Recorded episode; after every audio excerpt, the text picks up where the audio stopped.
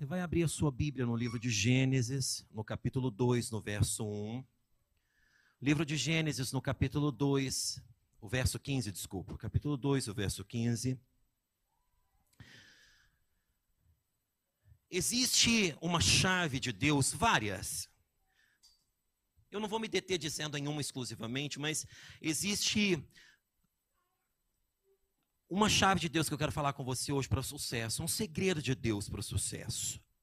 Como que Deus pode me ajudar e ajudar você a alcançar o sucesso? Voltando num pensamento, numa construção que ele fez, que ele determinou, que ele gerou. E é sobre isso que eu quero conversar com você. Talvez você olhe para a sua vida e fale assim: por que, que não está dando nada certo? Por que, que às vezes eu trabalho tanto, eu me esforço tanto, eu sou tão, é, é, é, eu sou tão cauteloso, cuidadoso em tantas coisas e parece que não anda, parece que a engrenagem não aumenta. Então hoje eu quero partilhar com você algo de Deus, algo que Deus mostrou para mim e que eu falei assim, realmente eu preciso ter atenção a isso. Gênesis, no capítulo 2, eu estava aqui falando com você, você abriu e eu fiquei chupando o dedo, né? Capítulo 2, verso 15. Vai dizer o seguinte: a palavra de Deus. Tomou, pois, o Senhor Deus ao homem e o colocou no jardim do Éden para o cultivar e o guardar. Vamos ler isso juntos em voz alta? Pode ser na sua tradução mesmo, não tem problema nenhum. Um, dois, três e. Tomou, pois, o Senhor Deus ao homem e o colocou no jardim do Éden para o cultivar e o guardar. Deus tomou quem? O homem. Colocou aonde? Para quê? Ficou claro para você? Deus tomou o homem, colocou no jardim, com duas funções: cultivar e guardar. A história você já sabe, eu não preciso ler para você todo o capítulo. Deus criou os céus e a terra. Eu ontem estava aqui no culto de jovens, a gente estava conversando, e, e, e eu estava dizendo: Deus criou todas as coisas, Deus foi tão maravilhoso. Deus criou os céus e viu o que era. Deus criou os animais e viu o que era criou os luminares, criou os peixes, criou tudo e era criou um boneco. E eu penso, eu tenho assim dentro de mim uma convicção muito grande, que quando Deus formou aquele boneco, ele fez assim muito parecido comigo. Porque a Bíblia diz que ele olhou para aquele boneco e disse: "É muito Tudo foi bom. Mas quando ele criou aquele boneco, aquele homem, era muito bom. Quando Deus criou eu e você, Ele olhou para nós e a obra de Deus é uma obra magnífica, porque Ele olhou para mim e para você e falou assim: essa obra não é só boa, essa obra é muito boa. E você sabe, eu, eu volto a reprisar, já disse aqui algumas vezes, mas isso tem que ficar impresso na sua mente. Você sabe que você, sabe por que, que você irrita tanto o diabo, tanto que você irrita? A pastora Tana falou conosco, estava conversando conosco que sexta-feira, você sabe disso. O, o, diabo, Lúcifer, nada mais é do que ele é um anjo, ele era um anjo, luz. E ele foi expulso do céu porque ele aspirou ser como Deus.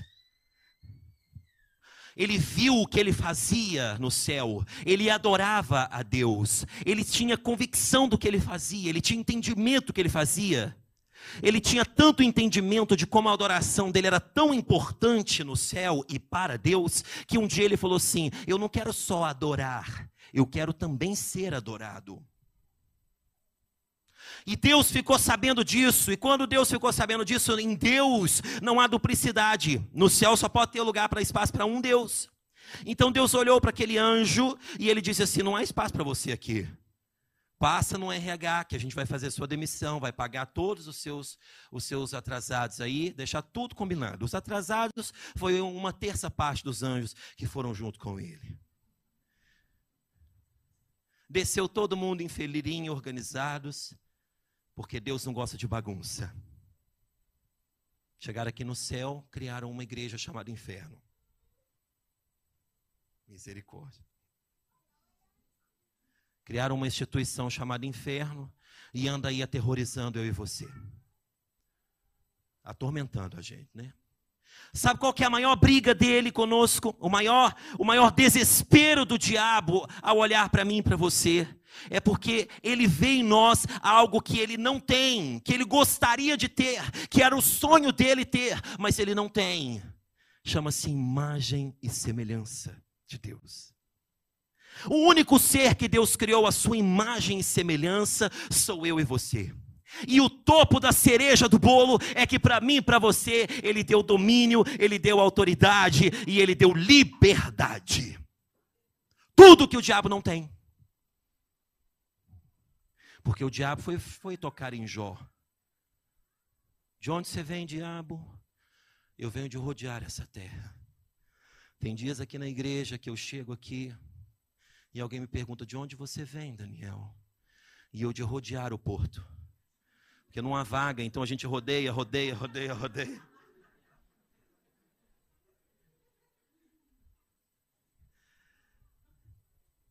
Eu queria tocar no Jó, eu quero tocar nele. E Deus, o que, que Deus faz? Permite. O diabo não pode fazer nada sem a permissão de Deus, mas eu e você temos a liberdade. No Éden, Deus, quando criou o homem, fez no homem tudo aquilo que o diabo queria ter: autonomia, governo, e Deus de repente entrega para o homem a terra. Nós vamos ler daqui a pouquinho essa referência: os céus é os céus do Senhor, mas a terra ele deu, ele deu ao homem para que, que a dominasse. O diabo olha para mim, para você, e ele pensa: esse cara é o orgulho de Deus. Então eu vou detonar ele. Eu vou escaçalhar com ele. Eu vou destruir ele para Deus olhar e ver ele tão destruído, e ele vai se arrepender de ter me expulsado do céu. Não se iluda, não. É exatamente isso que o diabo pensa a seu respeito. Quando Deus pega esse homem e coloca ele no Éden, ele dá para esse homem duas exclusivas responsabilidades. Você vai cultivar e vai guardar. Deus deu para mim e para você também duas responsabilidades. Fala comigo, duas responsabilidades: cultivar e guardar. O princípio continua sendo o mesmo.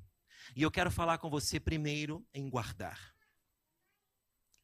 Quero listar para você algumas coisas que Deus gosta muito e que Deus tem bastante é, é, interesse em que nós guardemos. Porque guardar é vigiar, é proteger, é amparar. Guardar é estar com o olho atento. Guardar é entender aquilo como seu.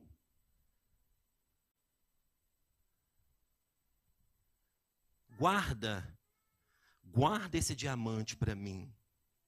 Teve uma vez que, que alguém falou assim: Eu vou fazer uma viagem e eu preciso eu vou para o Brasil, então eu preciso que você guarde para mim. Eu esqueci de tirar o relógio, guardar em casa. Eu preciso que você guarde esse relógio para mim. Era um Rolex. Mais caro que minha casa. E eu peguei aquilo, eu não sabia onde é que eu guardava. Eu não sabia, a minha vontade era enfiar ele dentro do meu travesseiro, para eu dormir em cima dele, para ter certeza que estava ali guardado. Depois eu pensei assim, não, que se eu no, caminho para pôr o travesseiro eu deixo esse negócio cair, eu vou ter que vender a Carol, os meninos, tudo lá em Marrocos, não vai chegar para pagar. guardar. A responsabilidade de guardar que Deus deu para o homem. E, de, e o homem, ele fez tudo que ele podia, menos guardar. Sabe por quê? Porque o homem, no trabalho de guardar, ele se interessou por algo que falou mais alto. Ei, ei, ei, ei, vem cá, deixa eu te falar uma coisa. Você pode ser igual a Deus. E aí, nessa hora, o homem deixa de guardar ele deixa de guardar.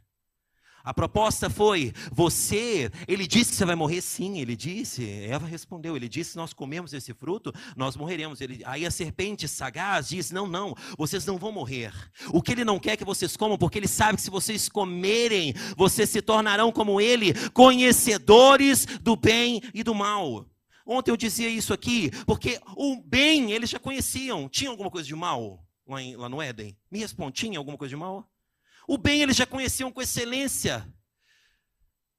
O bem eles já, já tinham. o que eles iam conhecer era o mal. E a partir do momento que eles comeram o fruto, eles conheceram muito bem o mal. Nós nos tornamos expert no mal. É verdade ou não é? A nossa mente, o nosso corpo, ele é totalmente tendencioso para o que é mal. Se eu contar para você um fato aqui agora, uma, de um pai que matou um filho, cortou ele aos pedaços, pôs ele num tacho, cozeu a criança e comeu a criança. Isso já aconteceu. Eu não estou mentindo, não. Isso já aconteceu. Se você encontrasse com esse pai no meio do caminho, o que, que você ia fazer? Precisa, não precisa ser santo, não, irmão. Porque se eu encontrasse com ele, eu ia esganiçar ele todinho. Tendência para o mal. O que, que a gente quer? Quando alguém te corta no trânsito, o que, que você quer fazer? Você quer dizer, ah, vai lá, seu abençoado. Não. Me engana não, filho. Não me engana não. Você só não sai na voadora porque né, você tem que manter alguma compostura. Tem muito crente que se revela no trânsito, sabia? Eu, um dia que eu tiver uma patente muito grande, vou instalar em vários casos das igrejas, assim, câmera escondida, para ver como é que os irmãos no trânsito. É brincadeira, eu vou fazer isso não, viu? Mas Deus faz isso. Tudo que o diabo fez, tudo que o homem não fez, foi guardar. Tem uma coisa que Deus que Deus quer que nós guardemos, que nós não deixemos, nós não esquecemos, que nós guardemos com muita diligência, que é os seus mandamentos. João capítulo 14, verso 21. João capítulo 14, verso 21. Uma coisa que Deus faz questão que você guarde com muita diligência, João 14, 21, que são os seus mandamentos. Diz assim a palavra do Senhor em João capítulo 14, verso 21. Aquele que tem os meus mandamentos e os guarda, esse é o que me ama. E aquele que me ama será amado por meu Pai, e eu também o amarei e me manifestarei a ele. Ou seja, se você consegue guardar os mandamentos, você ama a Deus. É uma das coisas que Deus quer que você guarda. Lá no Éden, o homem tinha o trabalho de guardar apenas o jardim, de guardar apenas a sua esposa, de guardar aquele ambiente. Mas como entrou o pecado fora do Éden, eu e você temos que guardar muitos outros elementos, muitas outras coisas, muitos outros elementos. Para nós mantermos a nossa fé, para nós mantermos a nossa aliança, o primeiro deles são esses mandamentos. E não é só guardar o mandamento que é sobre todos, amarás ao Senhor teu Deus sobre todas as coisas e o seu próximo como a ti mesmo, mas é também guardar os mandamentos de Êxodo. Porque ele é um combo dentro de dois mandamentos. É uma carta de amor, eu já falei sobre isso, depois você procura lá no YouTube. Os mandamentos, os dez mandamentos, é uma carta de amor. Não é uma, não é uma, uma, uma, uma, uma, uma inquisição sobre nós, uma imposição, é uma carta de amor, é defesa. Quando você guarda os mandamentos, você guarda para sua defesa. Você não guarda porque você está subjugado por algo, você está se defendendo do seu inimigo, que é o diabo, que é muito sagaz. Guarde os mandamentos, guarde o coração. Hoje você não tem mais o Éden, que é uma terra boa, que é uma terra de delícias, que é uma terra onde tudo é perfeito, mas hoje você tem a sua casa, hoje você tem você, hoje você tem o seu coração. Guarde o seu coração. Deus continua exercendo Gênesis 2:12 para cada um de nós, e Deus colocou o homem na terra e disse para ele: guarda e cultiva. Amém ou não? Você está entendendo o que eu quero dizer para você? O princípio continua sendo o mesmo. Guarde o seu coração. Provérbios capítulo 4, verso 23. Provérbios capítulo 4, verso 23. Diz assim a palavra do Senhor: sobre tudo que se deve guardar. Sobre tudo, sobre todas as coisas que se deve guardar, guarda o coração, porque dele procedem as fontes de vida. Guarda o teu coração. Guarda o teu coração das paixões errada, erradas. Guarde o seu coração do engano, da mentira. Guarde o seu coração das, dos falsos profetas, dos falsos ensinamentos. Guarde o seu coração. O salmista vai dizer: A tua palavra escondi no meu coração, para eu não pecar contra ti. Para que eu não caísse. Então eu guardei a palavra dentro do coração. Se ele está guardando a palavra do coração, automaticamente ele está guardando o coração. O seu coração tem que estar cheio das coisas de Deus. Paulo vai dizer tudo que é lícito, tudo que é bom, tudo que é plausível, tudo que é de boa fama, tudo que é de boa fé, tudo que há esperança. Se há alguma coisa boa, nisso pensais. Guarda o coração. A boca fala do que o coração está cheio.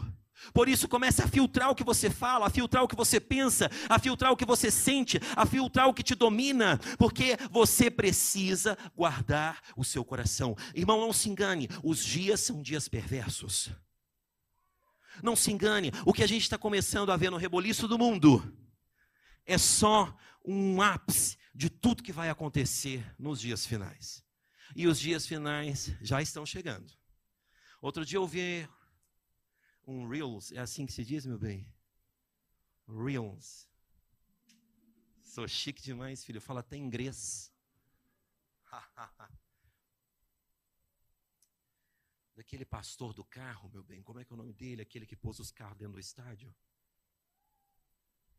Parece nome de filme. Poseidon, não? Hum. Esposela. Eu estava vendo, ele estava dizendo sobre os dias abreviados na Terra, e ele disse que a rotação da Terra acelerou. Era algo que para os cientistas era impossível de acontecer. Era algo que não. É, é, era assim, na humanidade científica não acreditava que jamais pudesse acontecer, mas a rotação da Terra está mais acelerada. E existe uma profecia sobre isso, os dias sendo abreviados no fim dos tempos. Você nem sente isso, mas a Terra está girando mais rápido. Agora eu estou entendendo porque eu estou ficando tonto de vez em quando. Quando eu vi aquele negócio, assim, nossa, não era impressão minha. Realmente esse negócio está mais acelerado mesmo. Brincadeira, irmão. Para quem não me conhece, eu sou muito brincalhão, amém? Nem deu para perceber, né? Sobretudo, guarda o teu coração. Vai ser o lugar que o diabo mais vai trabalhar para minar. Ele trabalhou no coração do homem. Você será como Deus. Você terá o conhecimento do bem e do mal. Ontem eu disse aqui para a galera, eu disse o seguinte: nós já conhecemos muito bem o mal, vamos voltar a conhecer o bem. No Éden, o homem só conhecia o bem e se tornou conhecedor do mal, e se tornou expert em conhecer o mal, e conheceu tão bem o mal que chegou o momento que Deus disse: Eu me arrependi de ter criado o homem sobre a terra, e eu vou desfazer isso tudo com um grande dilúvio. De tão bem conhecedor do mal que o homem se tornou, e hoje nós estamos tão bem conhecedores do mal que nós já nos esquecemos do que é bom. Nós precisamos voltar a conhecer o que é bom. Guarda o teu coração. Outra coisa que ele quer que você guarde muito bem: guarde a sua casa. Guarde a sua casa, guarde os mandamentos, guarde o seu coração, guarde a sua casa. É algo que ele te deu, você precisa guardá-la, você precisa vigiá-la. Josué capítulo 24, versos 14 e 15. Josué 24, versos 14 e 15. Enquanto você abre, eu vou dizer para você uma coisa. Josué capítulo 1 é um livro lindo da Bíblia, é um capítulo maravilhoso, onde Deus, onde Deus vai falar com Josué. Moisés já morreu e Deus tem um propósito para Josué. Josué, você vai dar continuidade ao trabalho que, que Moisés tinha feito. Você vai conduzir o povo na terra prometida.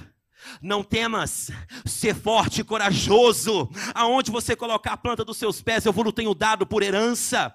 Apenas seja forte e corajoso. Não temas. Medite na minha palavra de dia e de noite. Não se aparte dela, nem para a direita, nem para a esquerda. Ser forte e ser corajoso. Eu te entrego nas mãos os teus inimigos. Capítulo 1 de Josué. Um capítulo lindo e Deus estava falando aquilo para Josué, sabe por quê? Porque Deus sabia o que viria. Logo que Josué entra, atravessa o Jordão, ele vai perceber que ele não vai entrar na terra prometida, ele vai ter que conquistar a terra prometida. É diferente entrar. Conquistar é lutar, conquistar é a batalha. Ele com pouquinha gente, com aquele pessoal que veio, pouquinha gente de forma relativa, comparado com os exércitos inimigos. Lugares de gigantes, de homens poderosos, de exércitos fortes. Josué só tinha Deus, um povo de uma roupa só. Lembra de um povo de uma roupa só? Era o povo do deserto. Mesma roupa, mesmo sapato. Desfile de moda no deserto. Pensa como é que as mulheres ficavam em crise no deserto, né, irmão? A roupa crescia no corpo, diz a palavra. Ah, ah Senhor, como eu gostaria, Senhor. Essa é uma indireta, estou brincando. Se você me bater, eles vão ver. Irmão, Josué entra e conquista. Josué conquista Jericó, uma estratégia de engenharia, colocam homens para rodar a muralha, uma muralha gigantesca. Por cima da muralha andava dois carros, assim um ao lado do outro. E num projeto engenheiro, porque aquilo é engenharia pura, colocam um tanto de homem marchando, pisando, treme, é, é, é abalou toda a estrutura da muralha. De repente chega no último dia, toca a, tombre, a trombeta e grita, grita, grita, grita, grita. O ruído, aquilo que já tinha uma estrutura abalada, com um ruído sonoro, ruiu. Poder de Deus. Há muita gente acredita no sobrenatural. Eu, não acredito, eu acredito no sobrenatural, óbvio que eu acredito no sobrenatural, mas eu acredito no poder da engenharia que aquilo foi. E eu me, me delicio de saber como que Deus é um Deus inteligente. Entendeu? Deus não é um Deus apenas assim, de fazer só maravilhas, não. Ele faz maravilhas explicáveis. Você acha que Josué, Josué tinha algum conhecimento de engenharia para calcular uma coisa dessa? Josué passou muita, foi muito complicado, meu irmão. No fim de Josué, no fim do livro, conquistou todas as terras, está tudo separado, separou as tribos, deu para fulano aquilo que era de fulano, ciclano que era de ciclano. Josué já está velhinho, faz um concílio. O que, que é um concílio? Reuniu todo mundo, os anciãos, as pessoas, os donos das tribos, reuniu aquela gente toda na sua frente, e ele vai falar com, aquela com aquele pessoal agora, e a gente vai ler um, um, um, momento desse discurso, esse concílio que está em Josué capítulo 24, versos 14 e 15. Agora, pois, temei ao Senhor e servi-o com integridade e com fidelidade. Deitai fora os deuses aos quais serviram vossos pais além do Eufrates no Egito, e servi ao Senhor. Porém, eu vos Porém, se vos parece mal servir ao Senhor, escolhei hoje a quem sirvais. Se os deuses a quem serviram vossos pais, que estavam da além do Eufrates, aos, ao, ou aos deuses dos amorreus em cuja terra habitais. Porém, eu e a minha casa serviremos ao Senhor. A gente fala muito isso, né? A gente gosta de dizer como, como profecia. A gente gosta de usar esse versículo como profecia. Eu profetizo que eu e a minha casa serviremos ao Senhor. Mas Josué não falou uma profecia. Josué falou uma inquisição, uma imposição. Josué disse assim: Olha, eu observei que depois de toda a conquista, vocês chegaram aqui, conquistaram a terra, estão vivendo na terra e estão adorando os deuses das terras. Vocês se esqueceram do Deus, os deuses, aquele que nos tirou da além do Jordão, aquele que caminhou conosco no deserto. Mas hoje eu quero dizer uma coisa para vocês nesse concílio: vocês façam o que quiserem. Se vocês quiserem continuar adorando esses deuses, adorem. Eu só vos peço uma coisa: escolhem, escolham hoje. Façam a sua escolha agora. E eu digo: eu e a minha casa serviremos ao Senhor. Quantos homens valentes que têm coragem de chegar aqui e dizer: Daniel, pode acontecer o que foi fora. Eu e a minha casa, eu garanto que a gente vai servir ao Senhor. Será que tem algum homem valente assim para dizer isso? Não, se, se você tivesse for valente, você vai dar um glória a Deus bem alto aí agora. Tem homem valente para dizer isso aqui hoje? Josué teve muita valentia muita valentia para chegar na sua casa e falar assim: pode acontecer tudo, pode desmoronar tudo aqui em casa, mas Deus jamais vai sair desse ambiente. Deus jamais vai sair desse lugar. A adoração a Deus jamais será esquecida. Guarde a sua casa. Ah, pastor, mas eu já sou, já sou viúva, eu já sou desamparado, eu sou separado. Então você tem responsabilidade de guardar a sua casa. Você tem responsabilidade de guardar a sua casa. Guarda a sua casa. O pastor Márcio diz uma coisa que eu acho linda. Ele saía para ir para o culto de manhã e ele trancava a porta. Com todo mundo fora. Todo mundo fora. Vai é para o culto? É para o culto. Todo mundo no carro, ou no autocarro, ou no metro, ou no cavalinho, não interessa. Vamos todo mundo para o culto. Hoje em dia a gente substitui tanto. Hoje em dia nós, para fazermos uma leitura bíblica em conjunto na família, já é uma luta, é ou não é? Um, se você virar na sua casa e falar assim, ah, vou ler um versículo para vocês aqui agora. Se tiver adolescente, então, eu já sei que é um problema. Guarda a sua casa. Por último, por último, não, em penúltimo lugar, eu quero falar só sobre mais um tópico com você. Guarde a igreja. Deus deu para você, Deus deu para Adão o Éden. Agora Ele está dando para você outras realidades. Ele está dando para você mandamentos que são princípios. Ele está dando para você o seu coração. Ele está dando para você a sua casa. E Ele está dando para você a igreja. Guarde. Fala com quem está do seu lado, guarde isso. Tenha atenção nesse aspecto. Hebreus capítulo 10, dos versos 19 ao 25. Julga-se que foi Paulo que escreveu a carta aos Hebreus, mas eu não quero dizer isso se foi ou não foi.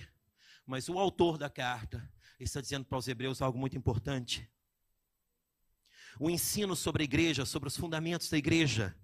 Em Hebreus capítulo 10, os versos 19 ao 25, diz assim: Tendo, pois, irmãos, intrepidez para entrar no Santo dos Santos pelo sangue de Jesus, pelo novo e vivo caminho que ele nos consagrou pelo véu isso é, pela sua carne, e tendo grande sacerdote sobre a casa de Deus, aproximemo-nos com sincero coração e plena certeza de fé, tendo o coração purificado da má consciência e lavado o corpo com água pura. Está falando do coração convertido, está falando do batismo nas águas, do arrependimento das obras mortas, crendo em Jesus Cristo como o único sacerdote, o único verdadeiro sacerdote da igreja. Foi isso que ele está falando aqui. Verso 23 guardemos firme a confissão da esperança sem vacilar, pois quem fez a promessa é fiel. Consideremos-nos também uns aos outros para nos estimularmos ao amor e às boas obras. Não deixemos de congregar-nos como é costume de alguns, antes façamos admoestações, e tanto mais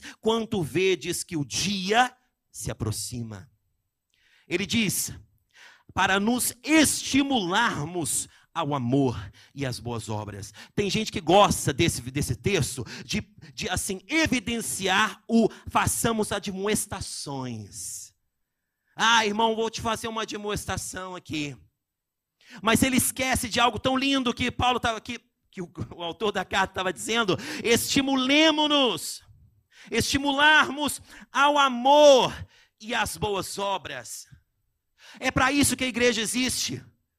É para você estimular a pessoa que está do seu, do seu lado a viver em amor e a viver em caridade. Nós temos que ser uma igreja relevante. A palavra, a, a, a Paulo vai dizer aos, aos, Romanos um versículo que diz: a criação, ou seja, o mundo, a criação inteira, o universo, ele espera ansiosamente pela manifestação dos filhos de Deus. Quando alguém que é filho de Deus se manifesta no ambiente, o ambiente muda. O ambiente tem que mudar. Porque você está espalhando o amor, você está espalhando a fraternidade. O ambiente da igreja não é um ambiente para você observar se ele está pecando ou não, se ele está com o nariz grande ou não, se ele é bonito igual eu ou não. É difícil. Eu olho aqui, eu não vejo muita gente bonita. Brincadeira. Estimular ao amor. Não é para você observar se a pessoa está sendo crente ou não, se ela está sendo boa ou não, se a oração dela é fervorosa ou não. Não é para fazer nenhum julgamento, você está aqui para estimular ao amor. Como é que foi essa semana? Já deu muito amor? Deu muita caridade aí para o pessoal? Como é que tá? Já espalhou Jesus por aí? A gente não espalha Jesus falando de Jesus, a gente espalha Jesus sendo Jesus. Eu não sei se você sabe disso. Você não precisa falar, você é. Amém? Deus você vive, você não explica, você vive em Deus. Já não vivo eu, mas Cristo vive em mim, é o que Paulo diz. Estimularmos-nos ao amor, ao amor. Não é a briga, não é a divisão, o problema é que hoje nós estamos nos estimulando, sabe ao quê? Não é mais ao amor, é ao conformismo. É o evangelho de pode tudo. Nós estamos hoje contextualizando todas as coisas. Nós nos tornamos a igreja do século 21 que tudo é relativo. Posso beber? Isso é relativo. Posso ver a novela? Ah, isso é relativo. Eu posso, eu posso ter sexo antes do casamento? Ah, isso é relativo. É muito, muito poucas as pessoas, e eu não estou falando de, de, de, uma palavra em cima do altar, eu estou falando de é muito pouco, muito pouco habitual agora, no nosso contexto de igreja, quando tem alguém do lado que estimula você em amor, a prática das boas obras, e que te lembra, não, meu irmão, isso não é relativo, o evangelho não mudou, ele é o mesmo ontem, hoje e será eternamente, o princípio é exatamente igual, não adianta mudar. O mundo está diferente, mas as coisas são iguais, os princípios são iguais. Guarde a igreja. Sabe o que eu te peço para você guardar a igreja, colega? Olha aqui nos meus olhos. Ele virá para buscar a igreja. Ele virá para buscar a igreja. E se você estiver dentro dela, guardado dentro dela, você vai subir. Mas se você estiver fora, você vai ficar fora, sozinho, chupando o dedo e eu dando tchau para você lá de cima. Tchau, tchau, tchau, tchau, tchau. Sabe de uma coisa? Estavam as dez virgens. Você lembra dessa história? As cinco estavam lá com azeite prontinho, preparadas. Eu quero que quando o noivo chegue, ele seja um ambiente bem iluminado, para que ele veja a minha beleza. A minha candeia está acesa, eu tenho azeite reserva. As outras cinco, não, olha, ah, vamos aqui, não sei o que, não sei o que, não sei o que. Ai, o meu azeite acabou. Vou comprar agora, rapidinho.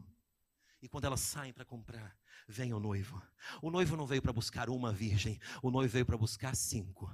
A intenção dele era levar dez. Mas cinco resolveram não estar presente. E ele buscou as outras cinco. É claro que Jesus morreu na cruz por toda a humanidade, mas se preciso fosse, ele morreria apenas por você. Mas o compromisso dele é de buscar a sua noiva. A noiva é a igreja. Cuide da igreja, preserve a igreja, mantenha a igreja viva, mantenha a igreja ataviada, observe a igreja, repare se a igreja tem um vestido bonito. Repare se ela está mácula ou não, se ela está limpa ou não, se ela está digna ou não, porque o cordeiro está às portas. É isso que ele diz no final do texto: quanto mais vedes que o dia se aproxima, a hora está chegando, o noivo já está entrando para o grande encontro nupcial, e a igreja tem que estar preparada, a igreja tem que estar guardada. Amém ou não? Eu já encerrei. Eu já encerrei de falar sobre o guardar. E agora eu vou falar sobre o cultivar. São mais 16 pontos. Mentira. É mentira. Ele disse para um homem para cultivar e guardar. Você tem que guardar os mandamentos, o seu coração. Você tem que guardar a sua casa, você tem que guardar a igreja. Só que não é só guardar é cultivar tudo isso. Quando eu observo a palavra de Deus no Éden, e eu observo que Deus colocou o homem no jardim do Éden, é claro que a tradução do hebraico, o jardim daquela época era um jardim que também tinha árvores, que também tinham frutos. Mas eu quero deixar bem claro para você uma coisa: jardim habitualmente não é lugar de frutos. É verdade ou não é? Lugar de árvores de frutos geralmente é numa plantação, geralmente é num bosque. Quando você fala assim, tinha, uma, tinha muitos frutos naquele lugar, era um bosque. Agora, um jardim, o que, você espera ver num jardim? Nós vamos no jardim botânico um dia. Você quer ir comigo? O que nós vamos ver lá? Flores, plantas. Você vai comer essas flores? O que, que você faz com flores? Hã? aprecia, se delicia, observa. Olha que cor. O próprio Jesus, olhando para os lírios, e disse para o pessoal: por que, vocês andam ansiosos pelo dia de amanhã? Olhe para os lírios dos campos, eles não se plantaram, mas nasceram. Nem mesmo Salomão, com toda a sua glória e riqueza, se vestiu com tamanha beleza. E você olha para uma flor, eu lembro que a minha mãezinha, ela gostava tanto de planta, minha mãe tinha a mão boa. Minha mãe, qualquer coisa que ela plantava, dava. Minha mãe plantava na pedra, nascia um negócio na pedra. Eu hoje posso plantar com todo um esterco do mundo, toda até hora, jejum, negócio, até nasce, depois morre. Eu acho que é um mal de velho. Desculpem os velhinhos aqui. É um mal não, se calhar é a beleza do velhinho. Minha mãe era velhinha, né? Brincadeira, fazendo bullying com os velhinhos da igreja. Brincadeira, gente, que eu amo, eu amo. Pessoal que eu amo aí. Irmão, cultivar, cultivar, cultivar os mandamentos é fazê-lo prosperar é apreciá-los, é identificá-los com beleza, é olhar para eles e falar assim: isso não é algo que me subjuga, mas é algo que me protege, que me defende, que me embeleza. Cultivar o seu coração é quando você guarda todos os princípios e quando você faz que o seu coração ele enriqueça, ele floresça dentro daquilo que Deus plantou dentro de você. Ele floresce o amor, ele cresce em amor. Não há espaço para depressão, não há espaço para os traumas, não há espaço para para briga, não há espaço para rancor, não há espaço para você ficar assim carrancudo, feio, para ficar assim, ah. Você está cultivando, você está prosperando, você está aumentando. Quando você cultiva a sua casa, sabe o que é cultivar a sua casa? É você olhar para sua esposa, você homem que está aqui e falar assim, meu bem, você tem muitas qualidades. Teve um dia que eu cheguei para minha esposa e falei com ela assim, olha, eu percebo que eu tenho frisado muito coisas. Não é, não é defeitos, mas eu tenho pontuado para você muitas vezes coisas que você tem feito que tem me desagradado. Eu tenho percebido isso. Então hoje eu quero verbalizar para você que você não é isso. Essa não é a sua identidade. Eu me casei com você porque você é bonita, porque você é inteligente, porque você é proativa. É verdade ou mentira, Chuchu? Se ela falasse que era mentira, eu ia bater nela. Porque a gente combinou, a gente ensaiou isso em casa. Brincadeira. Eu quero que você entenda que você não é isso. Se eu me deixei enganar em algum momento, cultivando dentro de você uma identidade que não é sua, eu hoje volto com ela. E eu quero frisar, eu quero imprimir em você. Você tem muitas qualidades, as suas qualidades são muito maiores do que os seus defeitos. E eu sempre vou observá-las. Você já fez isso com sua esposa? Começa a fazer isso. Começa a olhar para o seu filho e falar com ele assim: Você, filho, você não é desobediente, não. Você é muito obediente. Você é talentoso. Você pode todas as coisas porque você tem um Deus. Hoje eu estava vindo, nós fomos lá votar, né? Tava pouquinho gente, né? Pouquinho gente, né, gente? Assim, ó. E eu com Davi na rua orando, com Davi na rua orando, percebendo. Eu sou do pessoal da, da Assembleia de Deus, meio pentecostal, né? E eu na rua em oração em voz alta, Senhor, repreende esses Filhos do cão, Senhor. Eu estava falando do diabo, não estava falando de pessoas, não, viu, irmão? Vem brigar comigo depois, não. Eu estava falando de reino espiritual. E aí o Davi, intercedendo comigo, chegou um momento que eu estava assim num campo, eu falei assim, Davi, filho, sabe que o papai quer te dizer hoje uma coisa muito importante. Você é muito inteligente, Davi. Ele, eu sei. Porque meu filho é assim, sabe? Você é bonito, cara. Davi, você pode muita coisa, sabia disso? Eu sei. Eu sou super-herói. Eu sou o Homem-Aranha. Assim, mas você pode mais que o Homem-Aranha ainda, filho. Porque você tem um Deus que vai te levar para lugares altíssimos. Jamais se esqueça disso, meu filho. Eu ainda vou falar isso para Clara. Para já ela está meio ranzinza comigo, hoje a gente não está muito bem eu e ela, mas quando ela fizer as pazes, eu vou me quebrantar e vou falar isso para ela. Brincadeira.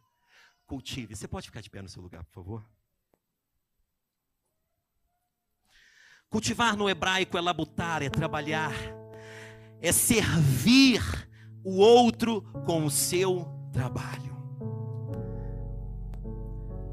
1 Coríntios, no capítulo 3, dos versos 1 ao 9, eu vou ler para você, você não precisa ler. 1 Coríntios 3, do 1 ao 9, diz assim: Eu, porém, irmãos, não vos pude falar como a espirituais, e sim como a carnais, como a crianças em Cristo. Leite vos dei de beber, não vos dei alimento sólido, porque ainda não podeis suportá-lo, nem ainda agora o podeis, porque ainda sois carnais. Porquanto, havendo entre vós ciúmes e contendas, não é assim que sois carnais e andais segundo o homem? Quando, pois, alguém diz, eu sou de Paulo, e outro, eu sou de Apolo, na verdade, Não é evidente, não é evidente que andais segundo os homens? Quem é Apolo? Quem é Paulo? Servos por meio de quem crestes. E isso conforme o Senhor concedeu a cada um. Eu plantei Apolo, eu plantei Apolo regou, mas o crescimento veio de Deus. De modo que nem o que planta é alguma coisa e nem o que rega, mas Deus que dá o crescimento. Ora, o que planta e o que rega são um, e cada um receberá o seu galardão segundo o seu próprio trabalho, porque de Deus somos cooperadores, lavoura de Deus, edifício de Deus, sois vós. Paulo está dizendo aos romanos: eu tenho que falar para você como carnais, como os carnais, porque vocês ainda vivem no meio de pecado. A igreja de Romanos estava acreditando em Apolo, que veio antes de Paulo, agora vem Paulo, e eles querem, eles querem é, é dividir os dois, mas Paulo está dizendo: ei, ei, ei, eu não sou diferente de Apolo. Paulo. Apolo veio, ele iniciou o trabalho, eu estou dando continuidade no trabalho. Um veio e plantou, o outro regou, mas a colheita é de Deus. Isso é o cultivar. É entender que às vezes você vai plantar a semente, você não vai ver o fruto imediatamente.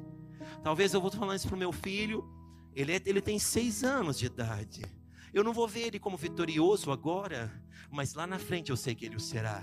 Daqui 18, daqui 20, daqui 15 anos, eu sei que ele será esse vitorioso que eu estou profetizando hoje. Isso é o cultivar. O cultivar é não desistir. O cultivar é estar atento, é estar observando, é regar todos os dias. É um trabalho de continuidade. Por isso você não deve fazer a leitura bíblica uma vez na vida ou uma vez na semana. Você tem que fazer cotidianamente. Por isso que você tem que orar incessantemente. Por isso que o seu padrão de relacionamento com Deus deve ser contínuo, porque você está cultivando algo. Você não está apenas consumindo alguma coisa, você está num cultivo. E Deus, e Deus pegou você e colocou você sobre a terra e te disse: guardai e cultivai. Acho que você não entendeu. Deus colocou você sobre a terra e te disse: guardai e cultivai. É isso que Ele quer de você hoje. É isso que Ele quer de você hoje. Eu quero, eu vou fazer. Nós vamos cantar uma canção. E a Marciane, está aí já, né? Vamos cantar outra vez essa canção. E depois eu quero fazer mais uma última leitura com você para nós irmos embora para nossa casa.